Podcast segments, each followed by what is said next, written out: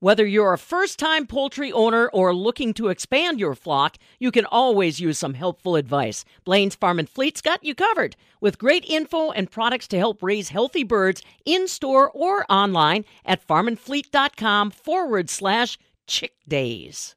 I'm Stephanie Hoff for the Midwest Farm Report, making a stop at the Center for Dairy Research on the UW Madison campus. The Center for Dairy Research, also known as CDR, is world leading in product development, contract research, and training services. The center is supported by Dairy Farmer Checkoff Dollars. CDR Director and Professor John Lucey joins us. He tells me about the research and short courses happening inside the state of the art facility. CDR is also a part of the dairy business Business Innovation Alliance, which just announced another round of grants for dairy businesses across the Midwest, including Wisconsin. John tells me about those dollars. Yeah, so it's been a very exciting last couple of years here. So we totted up the numbers for how many grants we've uh, given out over the last four or five years and we've had over 500 applications from across our region. Now we cover 11 states, from as far east as Ohio to as far west as Nebraska and South Dakota and we've given out 175 awards, and that totals out to $13 million. That's the latest hot off the press numbers. And the recent round was the 41 grants, totaling about $4 million. But how many applications came in this last time around? Give, give us a sense of the need. Yes, we got in about a hundred, just shy of about a hundred applications, and that's pretty standard. Pretty standard. We get in, um, maybe we'll fund somewhere between a third to a half of the applications we, we receive every time. So there's a lot of need out there. Obviously, then you want to keep the, the money coming in, right, to the DBIA, and, and that was secured, right, through through Congress. They are continuing their support.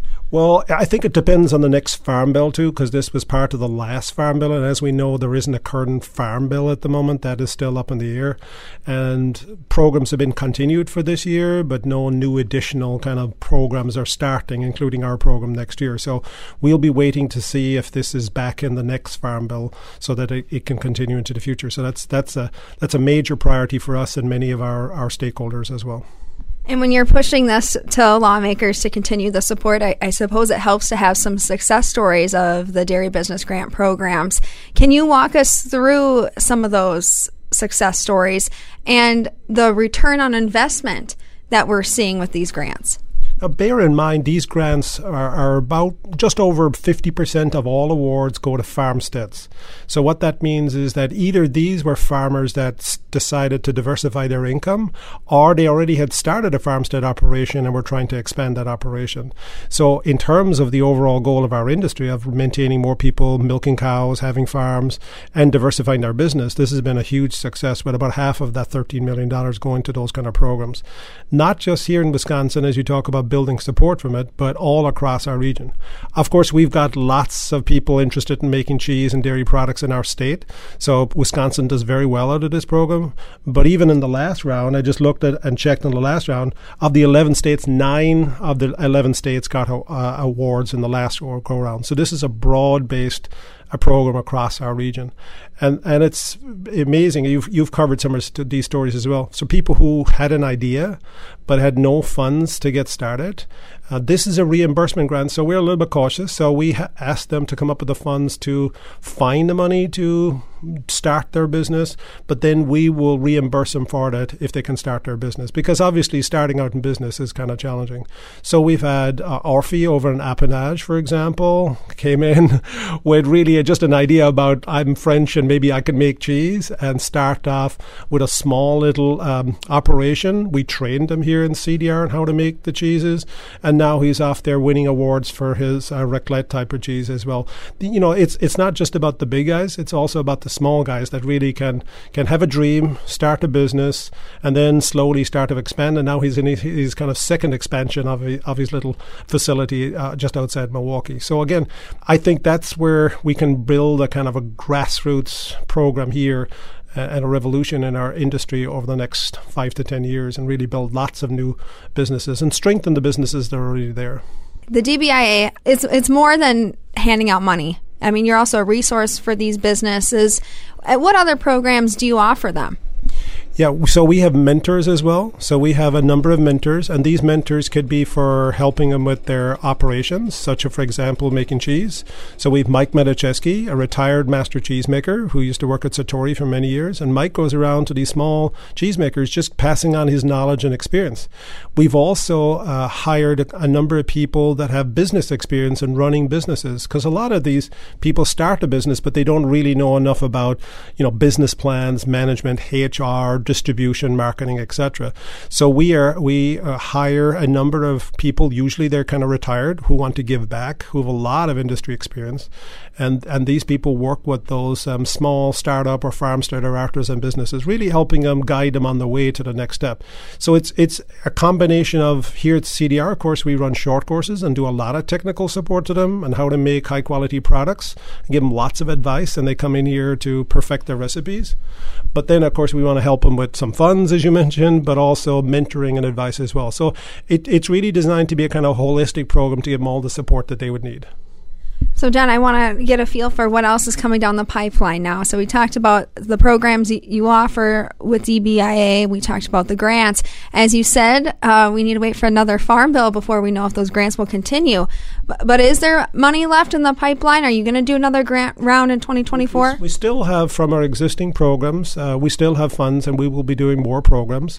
Um, but these programs usually they run for about a two to three year uh, window. So we still have some existing ones from from even the ones that were funded in this past year. So, but we, we are obviously very keen to see the overall program continue into the future. I think it's been a huge success. You asked about success. I look at success. It's not about massive numbers of jobs, but building viable new businesses across our rural communities for farmers and for these communities. These are hugely impactful, and most I would say a big trend we've seen in the grant applications is local milk and local dairy products in their local communities, supplying their region. They may not compete with the massive mega brands across our country, but they're they're really serving local interests and local needs and really making stronger businesses. That that's really important for our fabric of our rural communities. DBIA is a partnership between the Center for Dairy Research and the Wisconsin Cheesemakers Association. I want to zoom in now to, to just the Center for Dairy Research and talk about the goings on here on campus. First, you've got a couple of interesting short courses coming up some that fit uh, both industry needs but also consumer interest i would say with the, the variety that you've got going on we've kind of subdivided our courses a little bit over the last couple years. We've always done a whole bunch of cheese courses, as you mentioned, but we've really kind of zoomed in on foundation courses for like early people who are early into the business or maybe beginner cheesemakers or people who want to pass their license because you have to be licensed to make cheese in the state of Wisconsin. And we call that the fundamentals or cheese fundamentals course. We offer that both in person and with COVID and all the disruptions of the last couple of years, we do online and self study versions as well. And we found a lot of people like that because they can do it on their own time and at their own pace and they can really zoom in on parts and delay and, and think about the questions and think about the parts of it. But of course, with the with the brand new facility we have here at, at Babcock Hall with all the pilot and cheese facilities, a core part of our, our training has been able to bring people in and actually make cheese with them and show them how the process works and show them every step of the process. So we have created advanced cheese courses. And over the past year, we've done advanced American style. So that's all your cheddars and Colbys, etc. And then we have done advanced Italian style. So you think about your mozzarellas, your parmesans, etc. And then the latest latest one we did was advanced artisan, which was which we kind of grouped together a number of cheeses like wash curd cheeses, like Limburger and Havartis and things like that. That are all kind of washes or other kind of steps in it as well. And all of them are very popular and all of them hugely attended. And the thing we tried to do too with these advanced courses is we we, we decided to add a whole bunch of new features into it. One of them is we we gave um, each of the classes broke them into groups and gave them all problems to solve or defects to evaluate and figure out what caused this defect, whether it was a flavor defect or a texture or a color or something or a crystal that we didn't really expect in it. They had to kind of problem solve that, figure out what caused it, and then what corrective actions would they if they were running this plant due to it. Real world kind of problems for them rather than just lecture to them we really wanted them to get thinking about how to do it. And then they had to present it to whole class. So I know you're a grad of UW. It's very much what we do for our students here as well. Get them very actively involved in the learning process. And and in fact, over the last couple of courses, we've been in our cheese making trials. We have kind of designed cheese making that maybe wasn't the optimum. We purposely made things that were really not going to give us the best quality cheese. And then we pushed our students to say, what would you do? How would you fix this? What would you suggest if this is not going as expected? What would you suggest we change or modify to get it to work? Again, trying to get them to be you know, strong critical thinkers when they go out to, to, to industry and back to, to really deal with these problems every day. And John, it's not just about the cheese making. There's also the cheese sampling classes that you're offering. Having the, the critical taste buds you need to judge cheese. That's coming up in March. And, and that's got to draw more than just people already in the industry. So we do a, a, variety of courses for, for for different audiences. So, for example, if if you're more like a foodie or you're a restaurant or you're just people who sell cheese or work with uh, the sector, so we do World of Cheese, which is really takes you back to the farm too. Where does the milk come from? It takes you to a cheese plant, so you can actually see cheese being made because you may not know much about that. And then you come in here and we talk about all the different varieties and you taste all these different varieties and we make several of those varieties. So it's really to give you a scope from farm to plant to kind of the product and, and do that. And, and a lot of people come in from that who maybe are not expert cheese makers, but they really want to know more about it. But we, we also do, as you mentioned, cheese grading, which, of course, here in Wisconsin, you have to be licensed to grade. So it's a serious kind of business for, for companies. And what grading really means is really being able to kind of judge this cheese is going to be good for shredding, or this cheese will make a mature cheese if it's aged out for six months or nine months. Somebody's got to make that decision. And it's kind of a very skilled decision to be able to judge how this cheese is going to perform. And if it doesn't look good, and, and for some reason, uh, that that grader should be able to go back to the cheese um, guy and the cheesemaker and the production manager and say, hey, I think we should be changing this on the next batch. You know, maybe the moisture is too high, maybe it's a little bit too acid, and give feedback to it. So that's a very important function. But then there's also people we've introduced a class on cheese judging. So that's for shows and competitions. A lot of people are interested how do you judge? What's what are people looking for? Because obviously if a company puts forward a cheese and they win awards it's a huge thing for their for them. It can lead to great new businesses. And they're trying to understand more about what is involved in all of that. And we do it because people we want to make sure people can do this and give feedback within their plant and improve the quality of their products too. So we, we cover all of the above in terms of giving that knowledge and experience and, and one thing i would say about our short courses we also bring in industry experts, people who we know and trust, who have a lot of knowledge and experience, who come in and help us to deliver all of these short courses as well. Very important part of it. They want to give back as well. John, I, in the last couple of minutes here, I want to get a feel for also the research going on on campus. We talked about the wide variety of businesses that you work with. We talked about the variety of courses that you offer industry and students. Well, now tell us uh, the variety of research that's happening behind the CDR doors.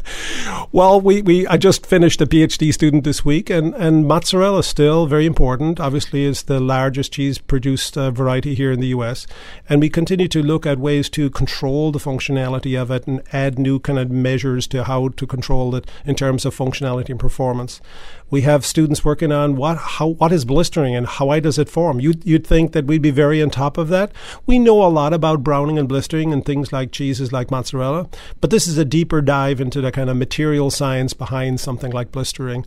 And we also are looking at fresh uh, cheese curds, squeaky cheese curds, and why is it so squeaky, and recording the sounds of it, and working with the the, the audiology department here that record music and sounds, and they're helping us analyze that and figure out what is it about about early cheese that's just been made that really is squeaky and why does it lose this squeak? The idea there is if we can figure that out, maybe we can have cheese curds, uh, fresh squeaky cheese curds that can last more than a few days. We're, we're, we're familiar with here in the Midwest, but most of the U.S. does not know what a f- real fresh squeaky cheese curd. So we're, we're on trying to understand the science of it with the hope that maybe we can make something that'll last longer and then we can sell it across the U.S. And over the last five or 10 years, we've done a lot of work on helping uh, extend the shelf life of cheese, mainly for export purposes here. So we know that we're exporting maybe about five or six percent of our cheese f- from the U.S. But over the next 10 or 20 years, we'd like to really increase that percentage of our cheese that we can uh, sell to the world. And so we have studied all kinds of cheese varieties that are targets are potential ones for export, including um, mozzarella and cream cheese and cheddar for processing. And we've done all kinds of research projects to kind of say, well, it's pretty good for maybe for mozzarella for two months, but could we make it six months? Could we make it eight months that it still melts, shreds, etc.? And we have all kinds of ways and approaches to do that. So that's part of our kind of ongoing activity to go then work with companies who say, look, I got a market, but how can I get this performance for that period of time? And we can go through the various kind of procedures and recipes we've developed here as well. So lots of cool, kind of exciting work going on uh, here at the CDR.